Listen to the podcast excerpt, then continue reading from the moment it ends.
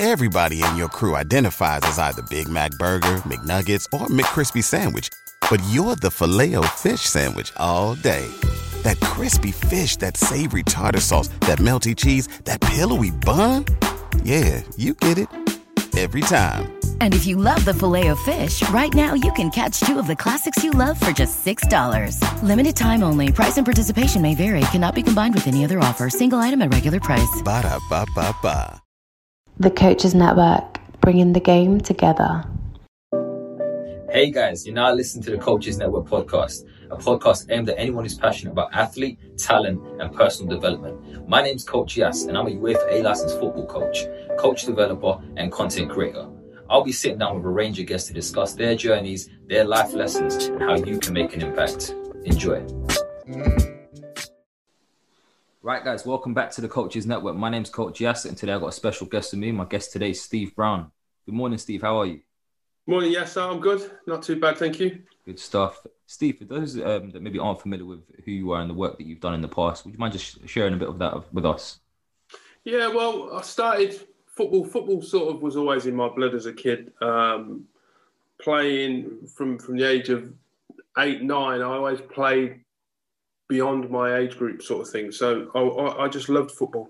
I was fortunate enough to live in a house where there was a garage at the bottom of the garden where they crossed the road. So we lived on a corner house, and the two garages were opposite. So me and my brother just always played football, and felt it was like there was always two goals, so there was always a target at the end of it. So we spent hours, years just out there perfecting our skills. So um, fortunate enough to get an opportunity to go in at Northampton on a trial. It was a it was a big open trial. I went there at the start of the YTS. That was I was I was 17, I think I was 16. I would have been sorry, um, and did the did the trial. Got invited by a friend, Clifford McCoy. Never forget old Clifford. Every time I see him, I, we always talk about that story. So he it was him who told me about it. He had the trial, invited me to come along. I went along, um, and then two trials later, I got offered a, a YTS there. So um, went into full time football from from college, um, and it was tough because there was no there was no there was a youth program, but it was more like a part time program. So every day we trained with the, with the pros, which was huge, huge. You know, pre-season never trained at that intensity or that level ever in my life. So that was a big learning curve for. It was a steep upwardly curve for all of us. I think there was was four of us as apprentices, and we train with the pros every day. So yeah, spent my time at Northampton there. Made my debut at 17, um, and three years later, having been there, I fell out of love with the game, and I just walked away. Just totally. I remember going to see the secretary and said, "Can you rip up my contract?" So ripped it up, and off I went, and I sat at home for probably about three months, and then I got a phone call from a guy called Dick Underwood. Um, Dick offered me a job, which strangely enough paid me three times as much money then as I did as I was earning as a professional footballer, which was kind of crazy, really. But I just didn't want to play football, and he accepted that for a while. But he'd run his own Sunday side, and he was desperate. Um, he wanted me to play, so his offering me the job was one thing, but he wanted me to play for his Sunday side.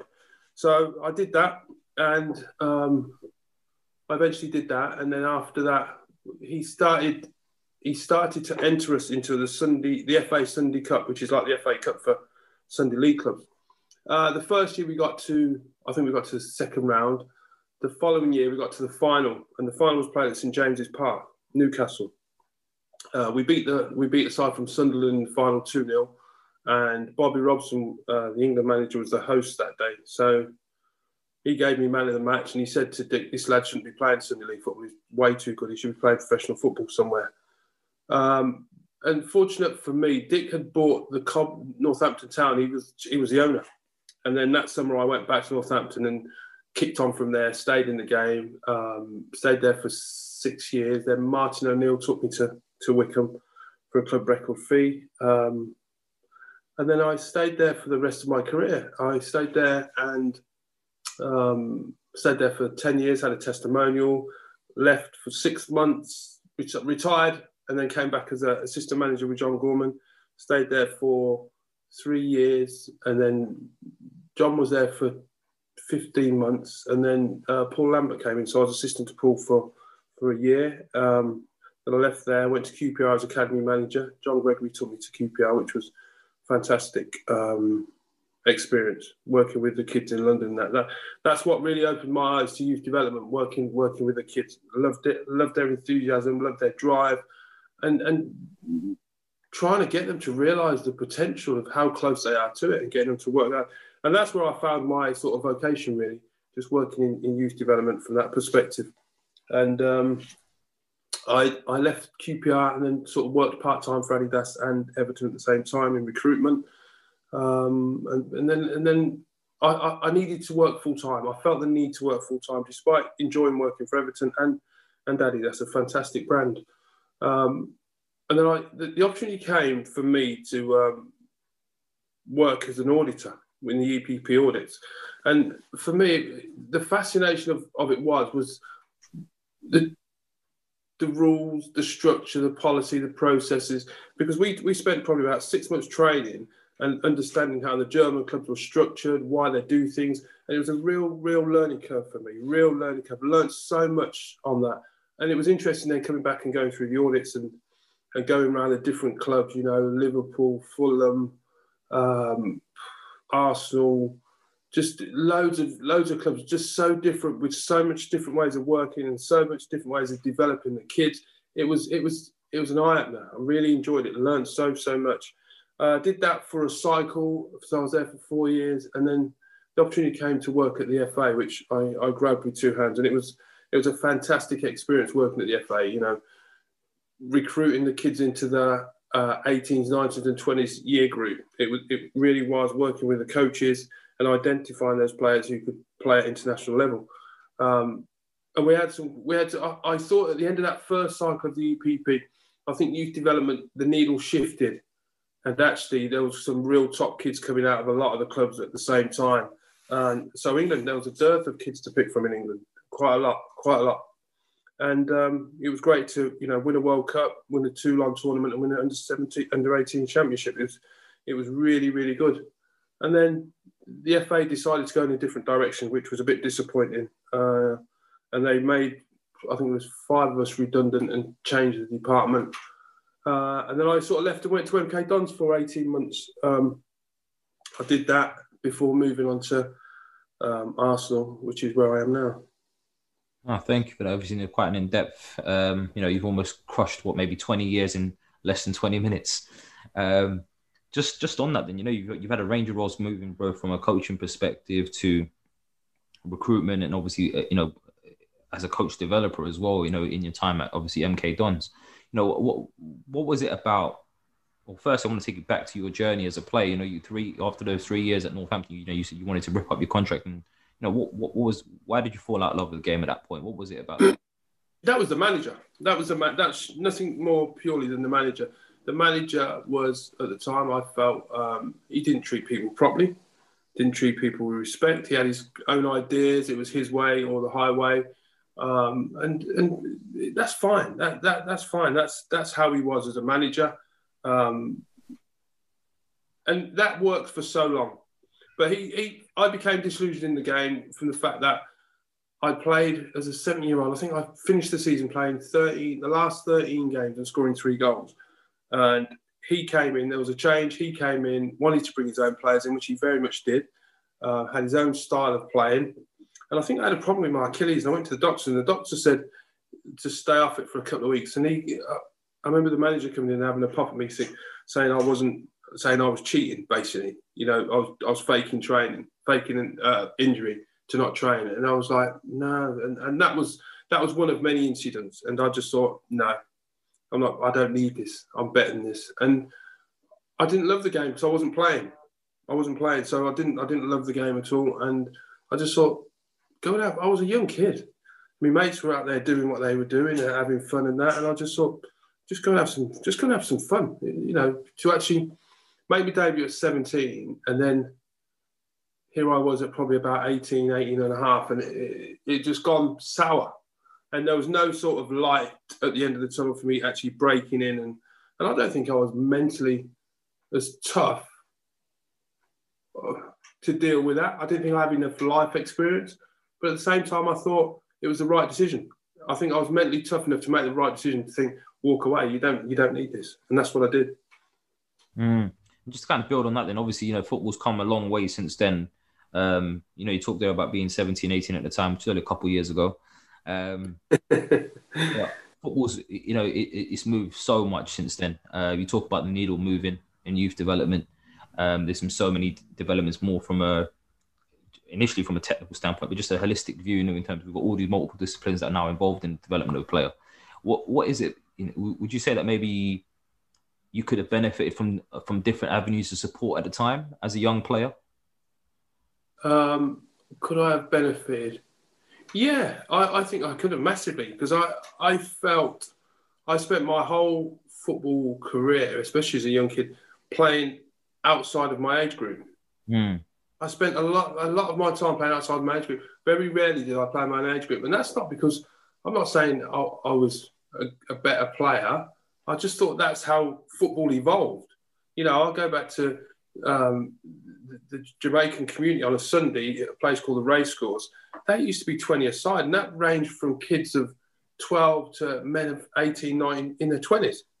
But people just played, and that's how it was. And that was just something that happened every Sunday, two o'clock on the racecourse. Bang if you wanted the game, that's where you went, and that just happened. So there was no, there was no, there was no rules around age. You can't play. You're too young. You can't play. You're too old. You just played, and that was a that was a, you know, you had to find your way in that. You had to look after yourself in that because people weren't holding back, and you do you do learn quickly in that, and you you know you learn to shift the ball quickly. You learn to play on the half turn. You learn all those things really quickly mm. because you had to just just on that, you know, you talk there about that, that, sort of experience, and it's something that I can definitely relate to growing up myself. You know, but those days are long gone, aren't they? And you know, it's it's, just, it's a shame really because there's so many different, uh, I guess, strengths that can be developed through an, an experience like that or consistent experience, like like you said. You know, having to deal with people of different ages and having just to kind of get on with it to an extent. If you wanted to kind of fit in, it was like get your head down and carry on because no one's going to hear you complain or anything like that and just having those little elements. I, I, think back to when I was maybe 9, 10, 11. If I wasn't playing with my older brothers, I was playing with the local people in, in, in the area, and it, you know, would be like you said, some in their night, you know, their late teens, some in their early twenties, and you know, maybe mid to late twenties. Yeah, everyone's just playing the game, but you know that that element is gone now, and obviously you've seen a massive transition in that, not just as a maybe possibly as a, as a player, but more so now in the I guess the youth development space. Working as a coach, obviously working in recruitment as a head of coaching, what would you say some of the biggest uh, changes that you've seen from a youth development perspective in regards to the environment? And I guess what would you say is maybe some of the things that they've potentially lost that were that were fantastic strengths of, of a I guess I think some of the decision making's taken away. I think some of that's taken away. Um, you know, I, I, I do think where we are now in youth development is, is, is a great place. I do. Is it too sterile? I don't know. I don't know because actually, it's. I think youth development is, is, is very very good in this country. But I think where we where I think we sometimes fall down is actually how do we know when they're ready? Mm. It's like we it's like we spend the whole of their six to 18, 23, whatever, getting them ready for this this world. But we can always say they're not ready. We can always find a fault saying, "No, nah, it's not good at this." We don't. It's like getting someone ready for an exam, and we don't let them take the exam. Mm. There's got to be a point where you go, go on then. Back then, I think people were happy to throw people off into the first team. You know, where there was not money for the last, where, where the league finishes and people get money for placings, right? The last 10 games of seasons, that's when young lads used to get thrown in because there was no money there was no money for placings back then. On that, then, do you think that there's a lot of a lot of that decision has been, or the, sh- the shifting of that decision making, or the or the, the at least the thought process behind it has shifted a lot because of the development of the E Triple P, the under 21s initially, and now it's obviously under 23s, and I guess the the, the non-existence now of the, of what was then the youth to, uh, uh, or reserve team program.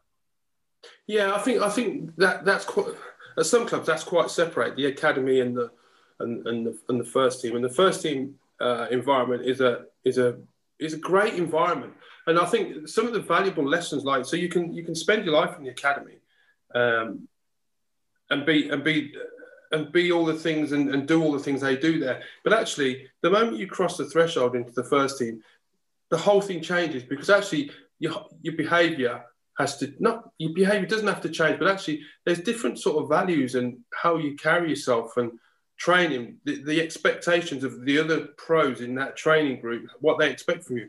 And you've got to go up there and find your feet. And I think that's a massive transition that you can't you can get people ready for that, but until they actually go and do that, you can't you can't just give them that experience. They have to go and feel that. It feels different for everybody. Some mm. it, it, sort of challenges you in a way that from a, from a mental perspective, everybody has that fear and vulnerability, and that on a scale of whatever, however wide that that scale is, we all sit differently on that. And going into those different situations, people react differently, or some people it don't bother, other people are bag of nerves, can't cope with it. It's just a different experience. So, so for me, I think you know that first team environment and transitioning out of that that's that's a big part of it. That's a big part of it. Mm.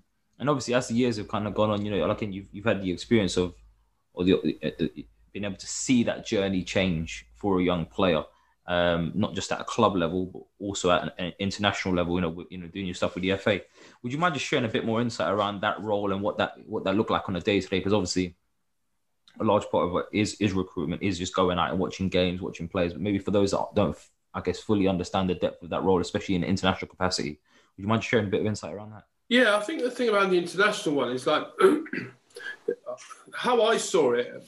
We've got loads of, we've got a pool of different players. We've got a pool of so many talented players. Now, when I look at the international level, the prerequisite is technically you've got to be able to manage the ball physically you've got to be able to get around the pitch and, and play the position um, from that perspective. Tactically, you've got to understand your position and, and, and where you need to be in relation to the ball and wherever the ball is on the park, defending in possession, out of possession. But I think ultimately the key ones are psychological stuff because it's best v best. There's not. It's not like in a club scenario where you've got a left back, but he's actually you're you're you're managing that left back or you're developing that left back. It's best with best. The eleven best players for that country at that age are on the pitch, in, invariably. So it's about the ones who can cope with those big moments, actually dealing with going to playing qualifiers, understanding what it's about, um, progressing in, in, in, major championships, and getting to the latter stages. And actually, you know, the lads who won the under twenty World Cup, you know, there's a what was that mentality of that group was was was fascinating because they'd won the um, the under 17 championship as, as 17 year olds. So to uh, but that group made a pact. They agreed that they wanted to win a World Cup. So that group, the mainstay that that group stayed throughout the whole of the pathway till they won the under 20 World Cup. So that that was fascinating. But I think it's a mentality. It's that mindset. It's that driven. It's that it's that that champion mentality to to to go into all those scenarios and still perform. Mm. That's the difference. You know, I looked at some of you know, you looked at some of the young players who people spoke about as being the best in the world.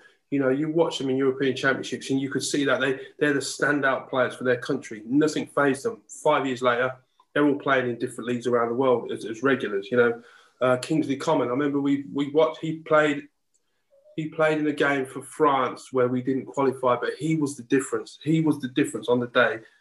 But his quality was there. He was head and shoulders above the rest of the French side. They brought him down to play in that.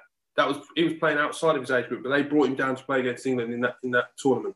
So so for me, it's about the mindset. It's about that champion mentality. It's about not no in adverse situations they don't lose sight of what the, the, the challenge or the task is. They stay on task and that's what I found about lots of players. I remember seeing Lewis Cook at 15 at Leeds when I did the audit.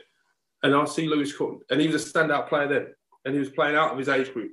I see Lewis Cook now, and Lewis Cook is exactly the same. That calm, that composure, that mindset is, is you know, that's. I don't know how they develop that. Some people are just born with that and just cope with stuff like that. I don't know. I don't know how myself, having played I, I don't think I ever had that some people might say, yeah, you did you because you, you were like this. But actually, when I see it at that level, it's so different, so so different. Just on that, then you talk. You don't really how how maybe someone does develop that. Now, people would say that obviously people are you know the, the, the top athletes across all different sports, whatever sport you're in, would obviously have that element of mental strength uh, mental strength, resilience, you know, be able to come, overcome adversity and, and all of that stuff there. So I guess from your perspective as someone recruiting uh, individuals who are amongst the amongst the talent pool for potentially become elite players, what are some of the variables that you're looking for? I guess within that, because obviously, especially from a an external perspective, you're not getting to necessarily see them day in day out in their club environments and how they train and the way they work at those environments. You're only getting to see them once they come into you, if that makes sense. Yeah, I think what in the role of England, you build up you build up a network of people at clubs who you speak to regular. You can ask those questions. You can get some sort of insight, but you you you just never know until they come into the environment and you see them in the games and you see them in the environment and how they cope with it. Because when working at England, there's lots of things they probably do there that they don't do at clubs. You know, some of the um, I remember the, that under that under twenty group that won the World Cup they they did stuff like um, set piece meetings and stuff like that, but they they were given the responsibility around stuff like that. so they so you know they were given the responsibility off the pitch. And in the game, they took that responsibility, but they they were mentally ready for that. They could cope with that. You know, Freddie Woodman, uh, you know, a, a goalkeeper, so driven. I remember sitting on a plane next to him, and he was reading this book, um, Legacy, about the All Blacks, and he'd read it three times, and he'd highlighted different things, and there was little notes in that just little things that he thought he could actually adopt into his own mindset and his own psyche. And you know, it's no it's no surprise he's, he's having a great career and playing at Swansea currently and having a great season. So so those sort of guys, you can you can I could go over that whole squad and how they've all gone off and, and sort of been successful in their own right, but but very calm, humble kids, to be honest. And and you know, with the world at their feet, it's easy to get carried away, but their mindset, their focus, their their love of the game was was so clear, so so clear.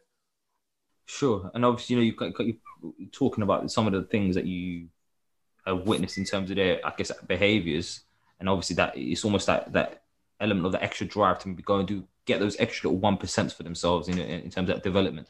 So I guess from from from a talent development perspective or more recruitment perspective, what are some of the things that you'd say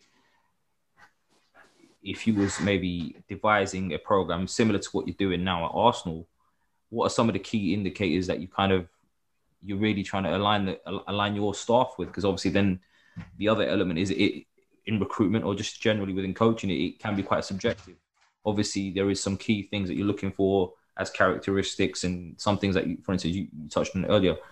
You, the mindset. Someone might look at Steve Brown and say, "Well, Steve had the mindset," but you you might not personally believe that yourself, or you know, and someone else might say, "Well, no, you definitely had that," and that can be quite a difficult thing at times. So how do you how, how do you now devise a program where, or a, a process where everyone is in sync with that and knowing and fully understanding and appreciating exactly what it is they're looking for without their I guess their their personal biases impacting on that.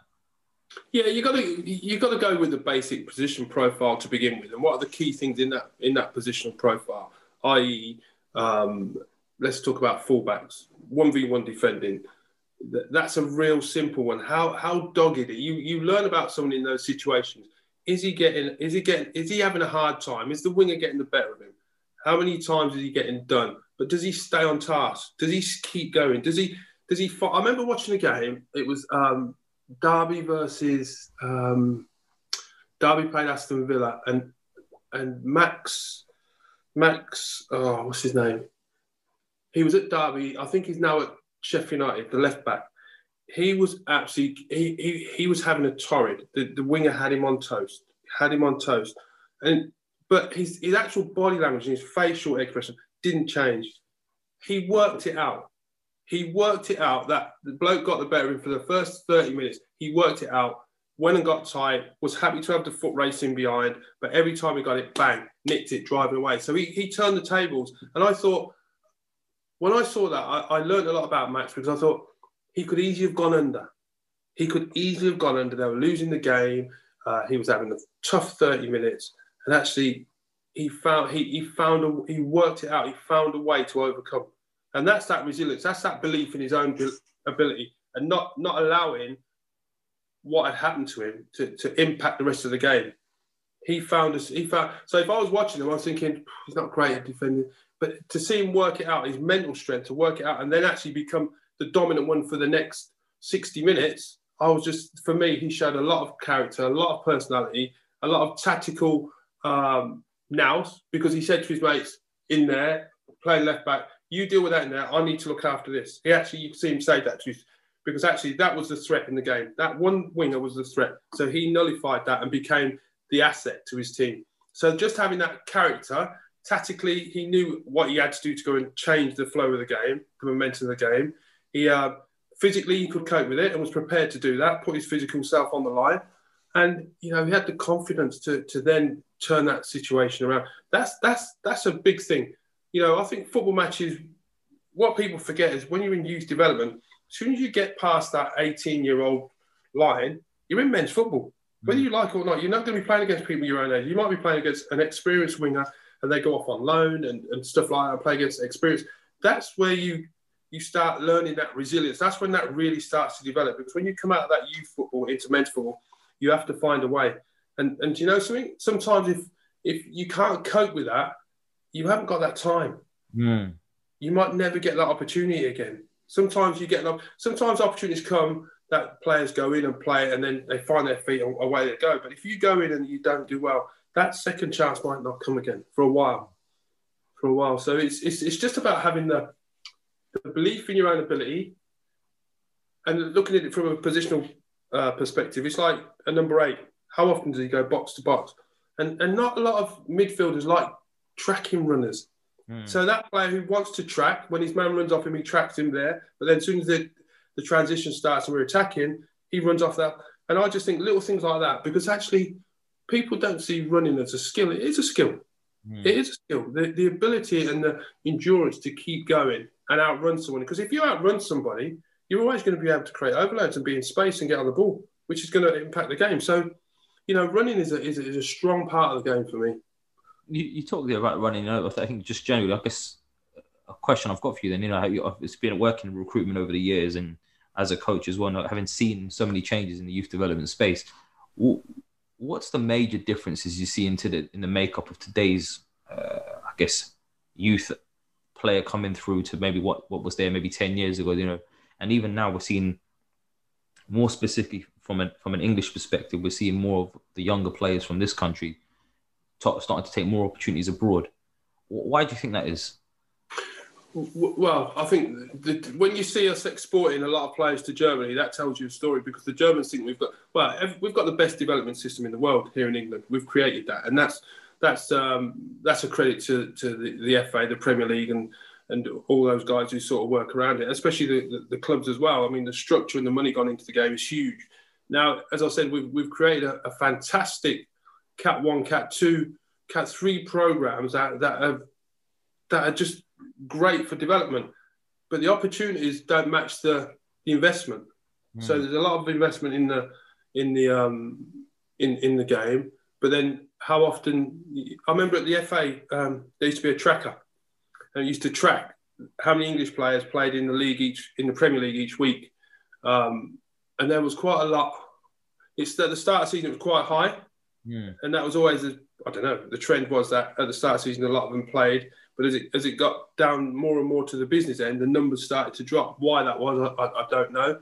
Um, but that was always something we, we sort of looked at at the FA. We did.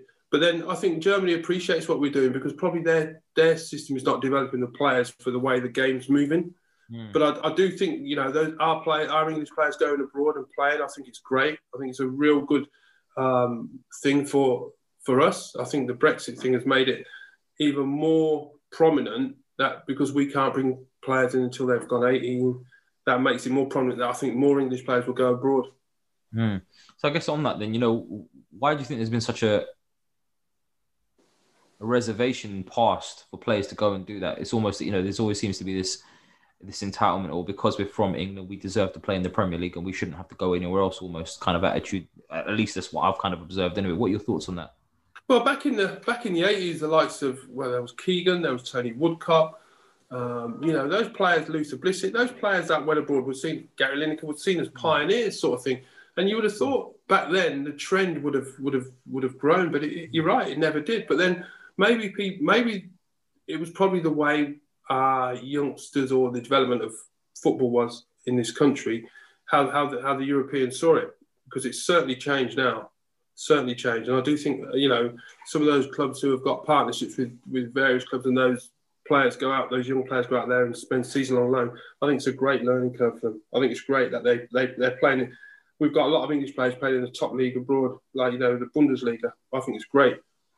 So in terms, okay, so I guess question for you now then is that to build on that, what would you say are the key variables uh, or attributes for a player to need to have to have to a player would need for, to make it in today's modern game at the top level? Well, you've got to have the technical ability. I think you've got to have the technical and physical ability to play in the Premier League. Um, I think you've also got to have the, the tactical nous as well. Um, and, and that mindset. I think it's a mindset, the belief, the, the, the mentality that even when you're down, it, you've got to you've got to keep going. You have to keep going. I, I, just think that psychological drive, that you know, your performance, your level of performance, players players take more ownership around that now as well. I, I agree. I agree with what you're saying there. The question is, you know, linking back to something you said earlier, what something that can be developed. Now, sorry, say again. No. So I think think about what we said earlier, and I'm linking linking back into what you said about can the psychological aspect be developed? Can we develop some of those those skills? And those those uh, I guess attributes within a player. Um, now, some players show great signs of potential early on. Some obviously are late developers. When you're now looking at identifying a player, over what time frame do you observe that player, and how long do you give him before you say hm, he's not quite going to make this now?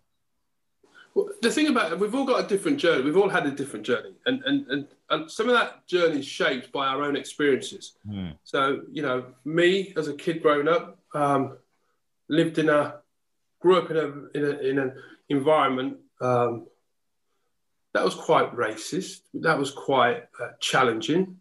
That was quite um, mentally tough. You know, those things shaped me. Those things, I, I think those experiences as a young kid shape you because actually you can't fight the world. You can't you can't react to everything as much as you want to um, because you end up getting yourself in trouble. So you, you, you find you find a way of coping, mm. and and how you cope with those situations get you ready for things like those difficult moments in football, those ad, adverse times where you you're in a you're in a hole and you've got to find your way out. And that's when you sort of pull on those experiences of you can do this, I can do this. And when things when the going gets tough or things get on top of you in, in a game, it, you probably call on those things. They're probably things that unconscious. How that's developed you into the person you are today, I, I'm not the expert to talk about that, but I understand um, when I've been in difficult times, how I've found that strength, that inner strength, and that inner belief to to keep going, because it's if they do say what don't kill you makes you stronger. What's the easiest choice you can make? Window instead of middle seat? Picking a vendor who sends a great gift basket? Outsourcing business tasks you hate? What about selling with Shopify?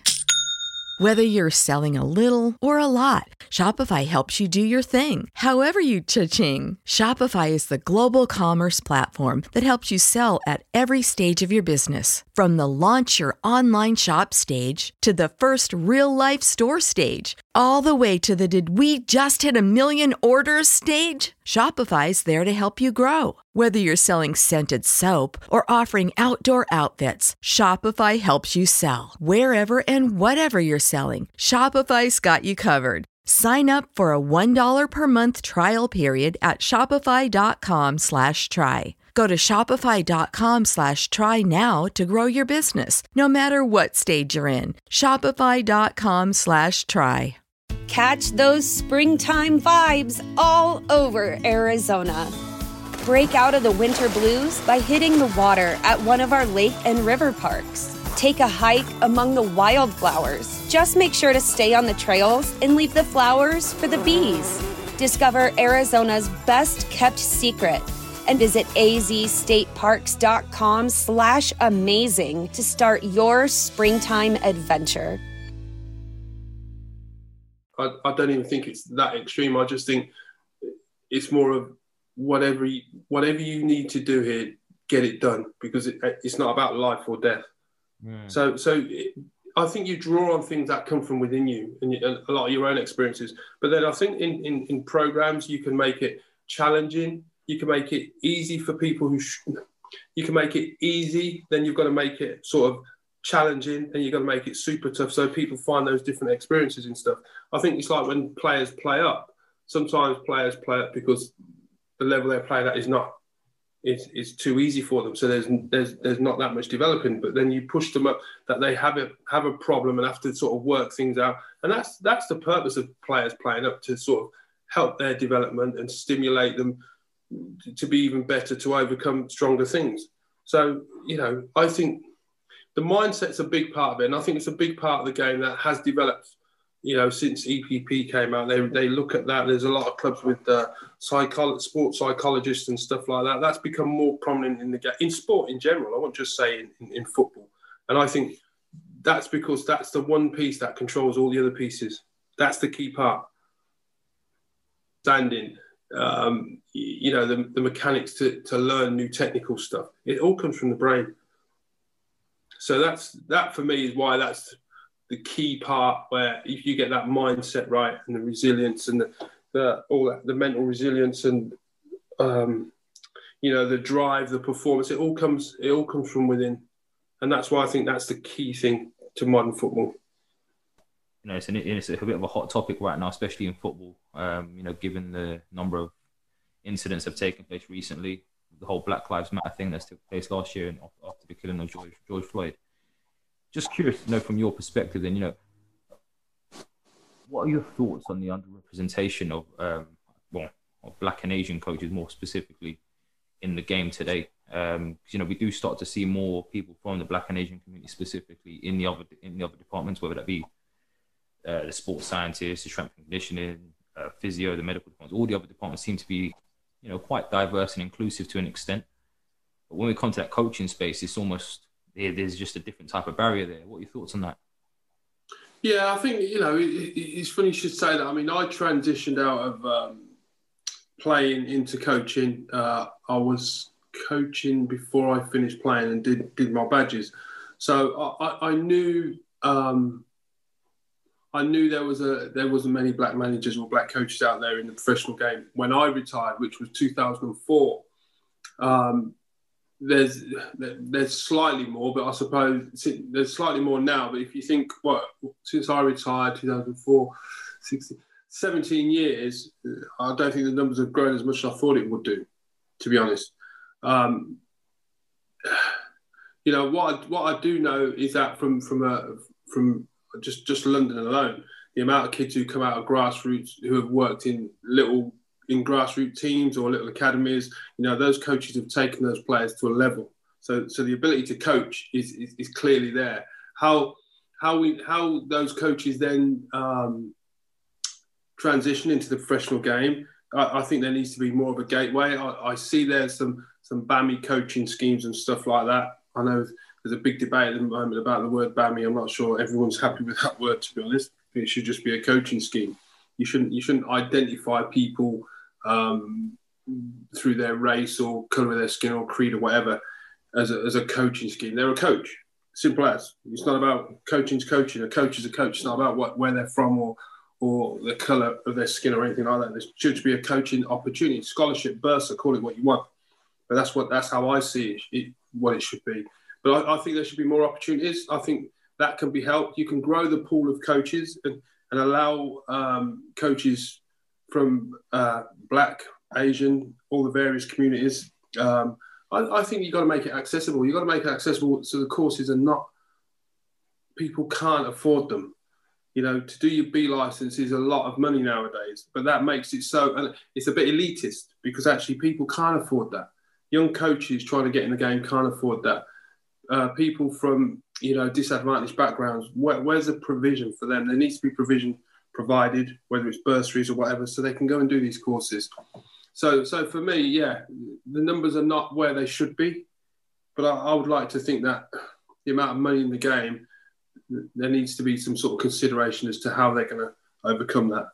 I, I, I don't know the answers to that, but you know, I'd like to think as a group of people, we can come up with some ideas that we can actually present and, and put on the table as to, you know, whether these these ideas could be possible. Because yeah, we do need to get those numbers up, and it isn't about it isn't just about um, it's about people who want to be coaches getting that having a fair opportunity to do it.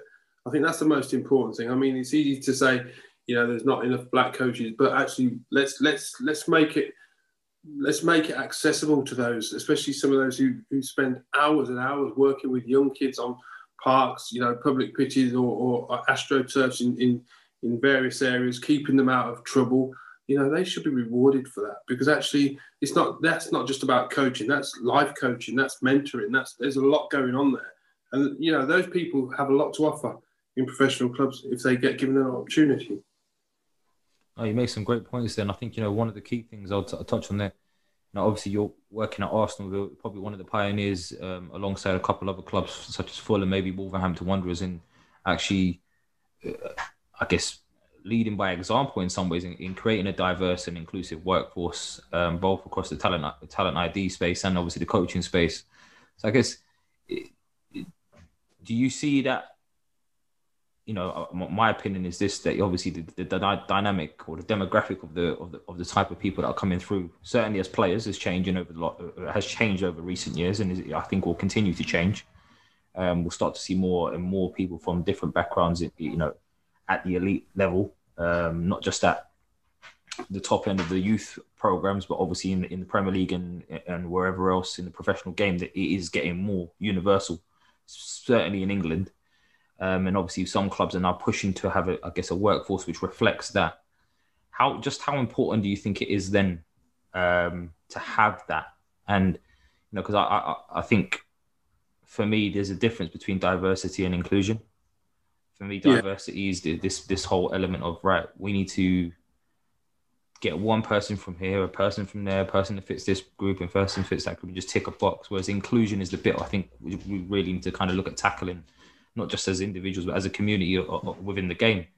That inclusive bit. So it's not just a case of, right, I've got Steve Brown in because he's from so and so place, or I've got, you know, and so whoever whoever that may be. It's actually no, I brought Steve Brown in because I can recognize what he can bring to this environment. He's the best person for this job. How, uh, you know, what are your thoughts in terms of how we shift uh, the culture and the dynamic of people's behaviors and attitudes from that part where we're looking at ticking boxes, which is I think for a lot of people, and, and I've certainly felt felt the experience myself where I felt like I was being brought in for an interview or, or whatnot because it was ticking a box. Yeah, yeah, yeah. I, I, I understand that, and I, I, I, totally get it. I totally get it, and, and I've probably been in that situation several times myself. But but for me, you know, diversity isn't just about someone from a different background. It's about their values. It's about them as a person, and actually it's about the skill set they bring. A real some what what people don't understand when when people talk about diversity, they probably just think about it from people from different backgrounds. That is that's where the ignorance is rife in my eyes because actually it's about what an individual from any background brings and that skill set that's what diversifies them because they've had experiences of lots of things not just the life skills of growing up in an area or community or being able to talk to people uh, from their community or have access to the key stakeholders in their community. It's about what they bring as a person, an individual as well. So, so you know, we we look at it from the perspective that um, on a just even just on a numbers perspective, there are so many different communities in London, so so many, and it's growing. It probably won't grow as much now because of Brexit, um, but but it has grown. You know, you've got you've got Brazilian, Spanish, Portuguese, Turkish, Asian, uh, West Africans, East Africa, just just so many communities. But if, if I'm I'm not naive enough to think that I have all the skills to go and talk to those key stakeholders in those different communities. I know the Asian communities, the 80s, football never welcomed the Asians. Uh, you know, Asian people just didn't go to football matches. You know, so if you go back and you go back 20 years or in the 80s or in the 70s, just look at the crowds. Forget the game going on. Look at the crowds it was the majority of it was white people. It was predominantly white people, and and not saying. And what I'm saying is, is like the game. The game's changed now from the perspective of more people go, but actually, some there's there's some communities who don't who won't engage in football because actually as much as their kids want to play and, and, and love it because that's the, the world they've grown up in now, it's about us having the right people, a, a real diverse workforce that can now start to engage with those communities. And it's not about taking, it's not about us going into those communities and taking the best kids or the best players. It's actually it's about us building a building and collaborating with them and, and you know inviting getting that community to see football differently getting them to see football is something where they can come and enjoy and their kids can and the, the whole community thing that arsenal do around london stuff i think that's that's what needs to happen and that's why we have you know difference for us it's about having a workforce that can actually we can sit down and think about strategies. How can we engage with the different communities? How can we how can we get someone in the community to come and be part of what we're doing? You know it's not just about us going in there it's about actually can they come and do they are they interested in coming to work for us? Are they coming to interested in coming to be a part of our our academy and and, and being that that um that individual that sort of educates his community or their or her community around around Arsenal Football Club and as well as you know the better players having an opportunity to come in and play and actually feel they can come into the, the academy and, and have a career. But but it, I don't think this this is something that we ain't going to do this in, in two years. We ain't going to do this in five years. This is a big long term project. This is over. This might this might still this might not come to fruition for us where the community and the club are at such a um, have integrated so well that that it's just this might be in 10, 15. I might be long gone from Arsenal when this really comes to fruition. But the fact that we're tackling it and we're on that road, you know, and, and want people from from all different communities to, to be part of what we're doing, I think that I think we're stepping out on the right footing.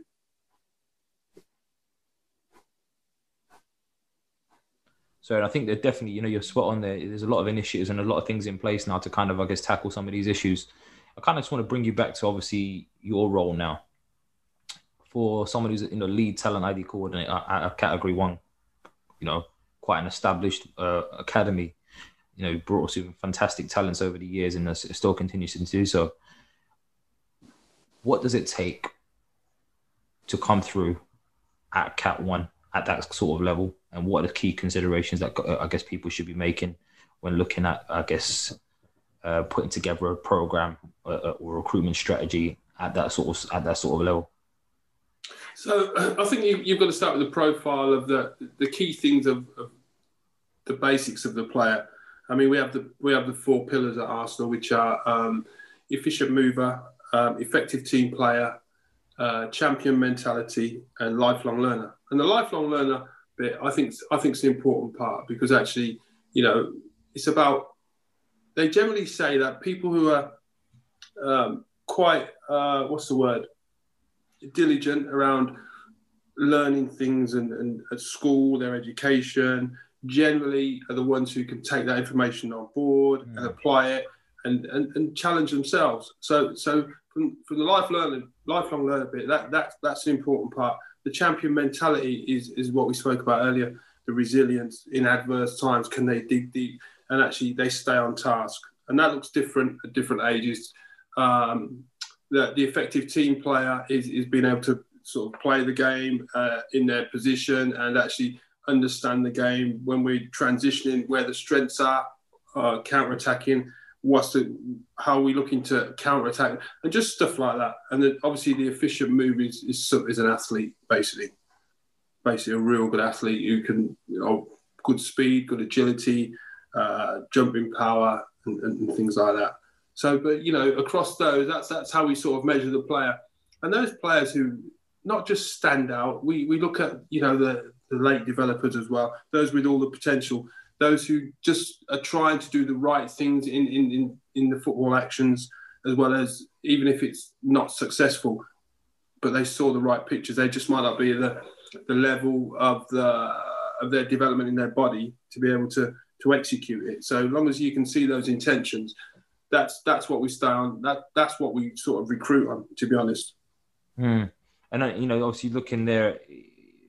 Correct me if I'm wrong. We're looking. That's looking more at the top end of the of the program.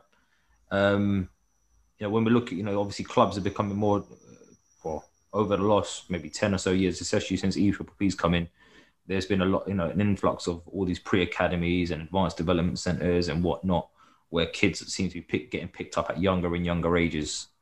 What what are your thoughts on on that? And you know, how early can you tell whether someone's got some potential or not? Um, I think every child has has potential at that age, and. I, I must say, in the last in my first year at Arsenal, I've spent the majority of my time down at the foundation phase and, and the pre academy because I've learned so much. I've, I've not spent a lot of time down there in my career. So I needed to be down there. I needed to go down there and learn about it and understand it. And, you know, there's a lot of football uh, fun that goes on down there and, and some, some really good stuff. But I was amazed. I was amazed at the ability of some of the kids hmm. at six and seven, that what they can do technically with the ball. I've, I've not really been down there and seen that, but I am amazed. So, so those who those kids who probably parents who haven't kicking the ball at three, four that early, by the time they get to five, six, or seven, there's their technical ability with the ball is very, very good. So yeah. you're basically going on that mm. and hoping that they that that development continues and in the club we we continue to develop it and, it, and, and we sort of go from there. But you know, they do hit that state, that period when they get to about between 12 and 15, when they go through that puberty and, and that change, and that that impacts them differently. But um, no, but from the pre-academy uh, level, it's it's definitely how they manage uh, ball mastery and stuff like that because that's a big part of it, and that's so visible that some of them are so good at it as well. Mm. Is it almost that approach where you know I've heard a lot of people speak in the past, especially when it comes to recruitment. You know, well, let's get let's get someone who's good at the football stuff, and we can teach you the rest. We can coach you to become a better mover at the ball, in a, I guess off the ball. We can coach you on your movement patterns, especially when it comes to a young age in the foundation stage players, where it's literally you could be doing different sort of exercises around. Yeah, you could. I always think I'm a great believer at that age. Just play as much sport as you can.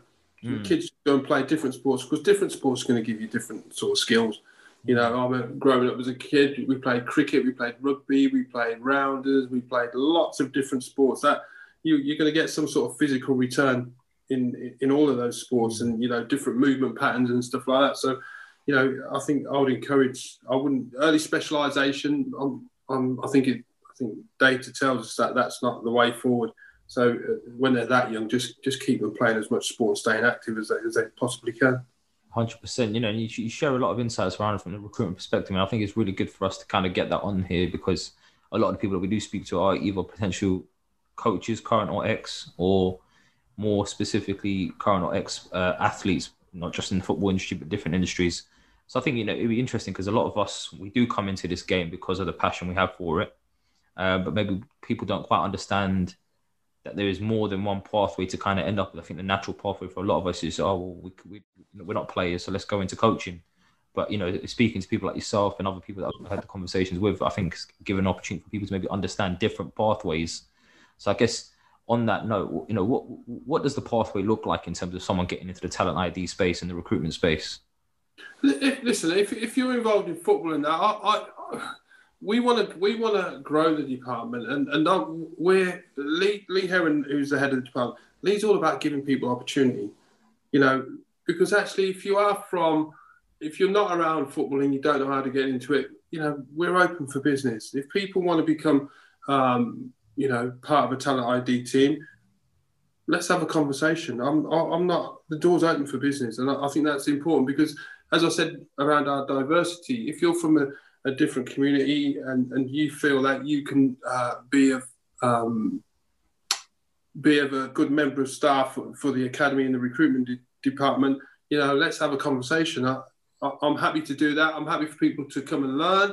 I'm happy to mentor people. I'm happy to help people. You know, I'm not going to be around forever, but if I can pass on a lot of my knowledge and skills to others to, who want to break into the game and have a have a career in recruitment or even you know seeing what it's like with young players developing from a across the pathway. And you know being a scout you'd have access to the to to seeing the games and, and seeing the levels and stuff like that. That you know that's that's a great way of sort of learning. You'll see and learn lots of stuff. We do lots of cpd i mean currently because of no games we do weekly cpd with all the scouts 40 odd scouts online.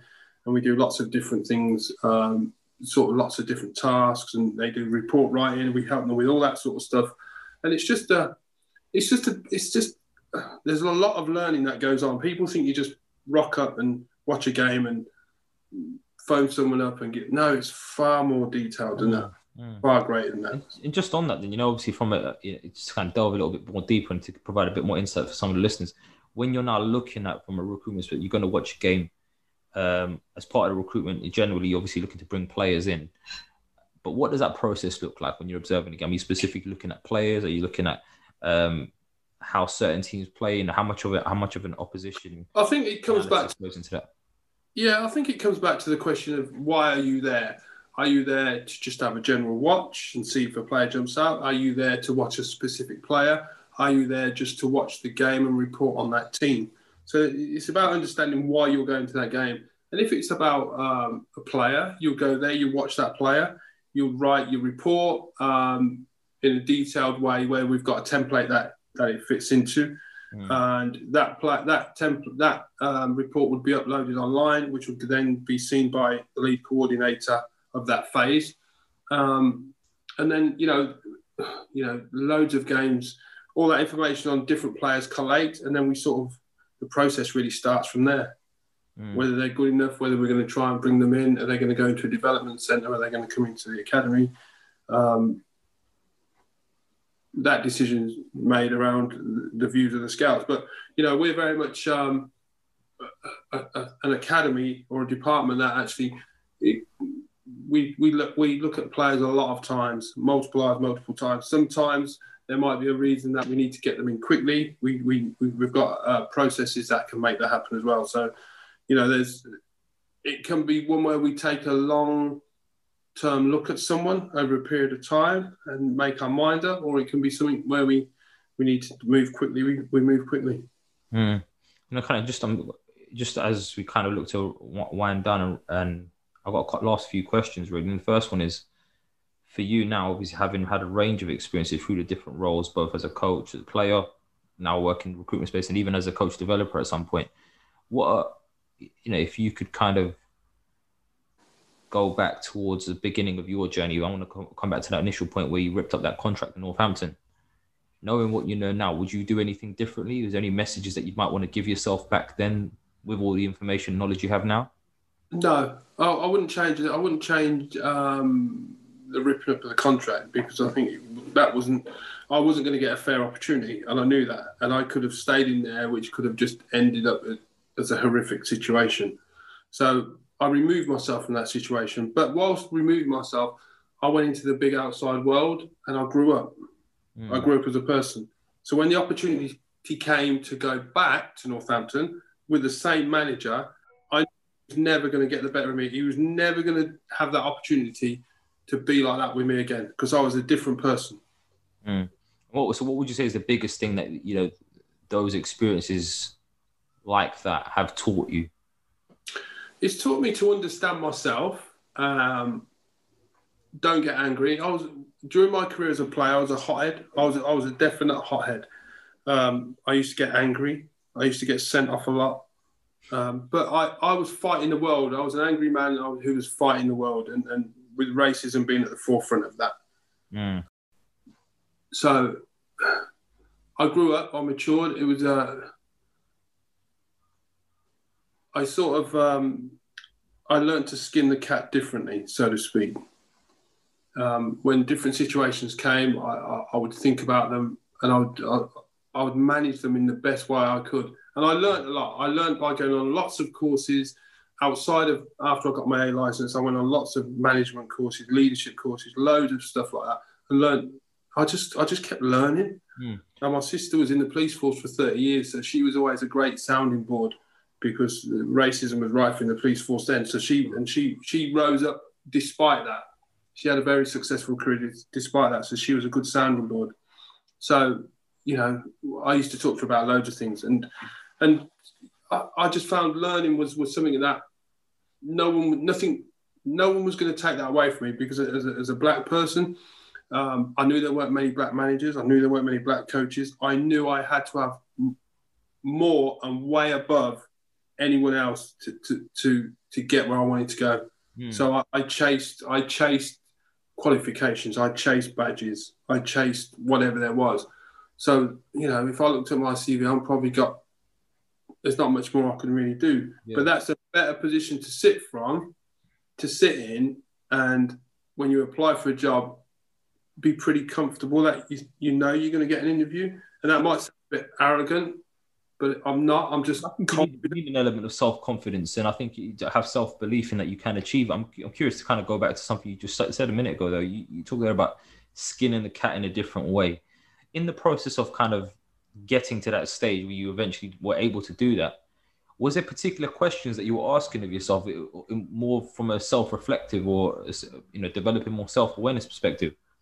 Yeah, and, and an emotional intelligence, um, just just from the perspective of um, dealing with people mm. who who you knew didn't favour you, didn't like you, would would want to turn you over at the first chance, would want to get you out of the football club at any opportunity. Mm. How you dealt with those people and how you managed yourself, you, you had to be pretty clever. You had to you had to learn those skills and you know, if I if if I had to pick one animal that reflects my whole career to this day, I'd be a chameleon because you have to be different in different environments. Mm. I'm not saying you can't be yourself, but when you walk into a room, you've got to quickly get the feel of that room and the people in that room, and then off you go. Be yourself. Mm. No, I think you make a great point. It's about just almost without, I guess, compromising yourself too too much. It's almost being able to blend in and be flexible and adaptable, regardless of the environment that you're in. So I'm just conscious now. Then you know, again, you've had relatively long career in the game already, but in various different capacities. You know, if you had if you had some messages to kind of leave with our listeners and our and our viewers on, if you like, some tips or, or, or keys to success in, in the industry, what would those be? I would say just always believe in yourself. If you know what your dream is, chase it. And it's not linear, it ain't going to be in a straight line. Just chase it and get what you need to get. And, and, and listen, pick the phone up, speak to people. You might know someone who knows of someone that can help you. Just, just you know, I'm always happy to help people. I'm always happy to give people my time and, and, and share my time and my thoughts and my experiences with people because actually, you know, as I said, I don't want to. I don't want to leave the game with with all that experience having not helped anybody. So I'm always happy to help people and give them my my thoughts and my knowledge. Um, I just just just don't don't lose sight of your dream. Mm. You know, I remember being at some clubs where, you know, when I was a player, some man some managers destroyed players, just destroyed them. And actually, and I used to say to them, "Don't let him, don't let him steal your dream. You knew what you wanted to be, so just tough it out." Mm tough it out or just think about it. Or just if you've got to go somewhere else to to come to do it go somewhere else. But don't don't let people steal your dreams. Mm. i'm a big one on that. Chase chase your dreams whatever it costs chase them. Because when you get there it's what you've always wanted. 100% it's always it's always worth it. And i think you know going through an experience and looking back on it is only the, it's only by going through it you can actually then look back and connect the dots and see how why certain things were useful and why certain things were best left untouched in some if you get what I mean.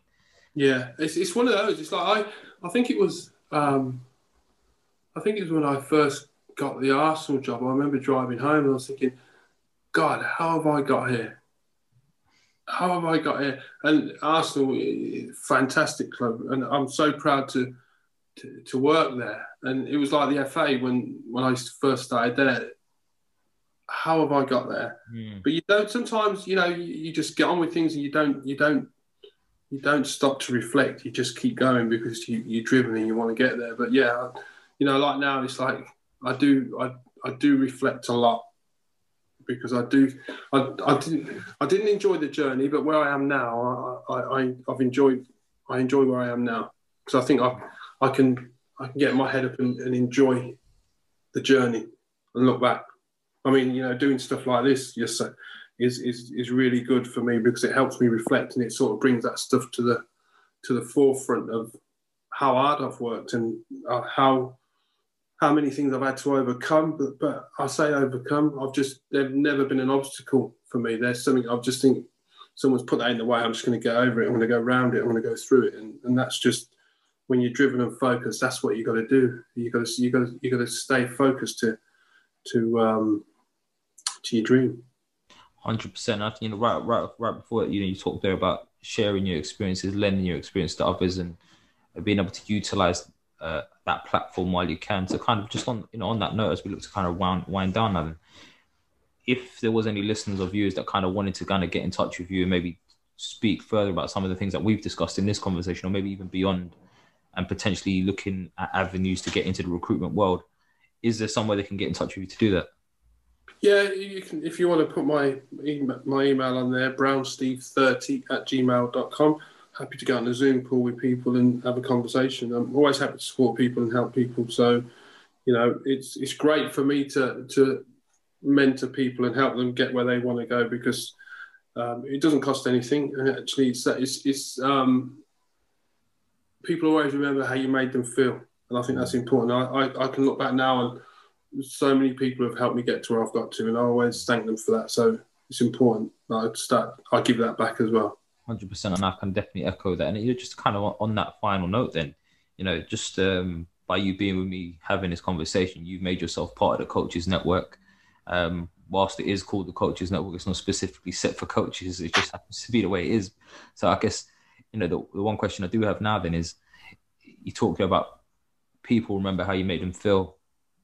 What's that feeling that you want people to be left with when they've come into contact with you? Uh, somebody who made them smile, made them feel good about themselves, and gave them they left with something they didn't have when they came to me. Excellent. Well, Steve, it's, it's been a fascinating conversation for me, and I'm sure there's going to be plenty of listeners that you know, resonate with some of the things you've discussed um, and potentially look to get in touch with beyond it. Um, I just want to thank you again for your time today. Um, really appreciate it and hope you, you know, I wish you all the best in your career, but thank you again. Thanks, Yasser. Keep in touch. Definitely. Well, there you have it, guys. Another episode of the Coaches Network podcast, where our aim is to bring the world of athlete, talent, and personal development together to just one platform. And you can help us with that mission right now by sharing this episode or any of your favorite episodes with everyone that you can think of. You can tag us in those mentions as well on Instagram at the Coaches Network or on Twitter at the Coaches Net. We look forward to hearing from you. Let us know what you thought about today's episode. And until next time, guys, take care. Say goodbye to your credit card rewards. Greedy corporate mega stores, led by Walmart and Target, are pushing for a law in Congress to take away your hard earned cash back and travel points to line their pockets. The Durbin Marshall credit card bill would enact harmful credit card routing mandates that would end credit card rewards as we know it. If you love your credit card rewards, tell your lawmakers hands off my rewards. Tell them to oppose the Durbin Marshall credit card bill. Everybody in your crew identifies as either Big Mac Burger, McNuggets, or McCrispy Sandwich. But you're the filet fish Sandwich all day. That crispy fish, that savory tartar sauce, that melty cheese, that pillowy bun. Yeah, you get it. Every time. And if you love the Filet-O-Fish, right now you can catch two of the classics you love for just $6. Limited time only. Price and participation may vary. Cannot be combined with any other offer. Single item at regular price. Ba da ba ba ba.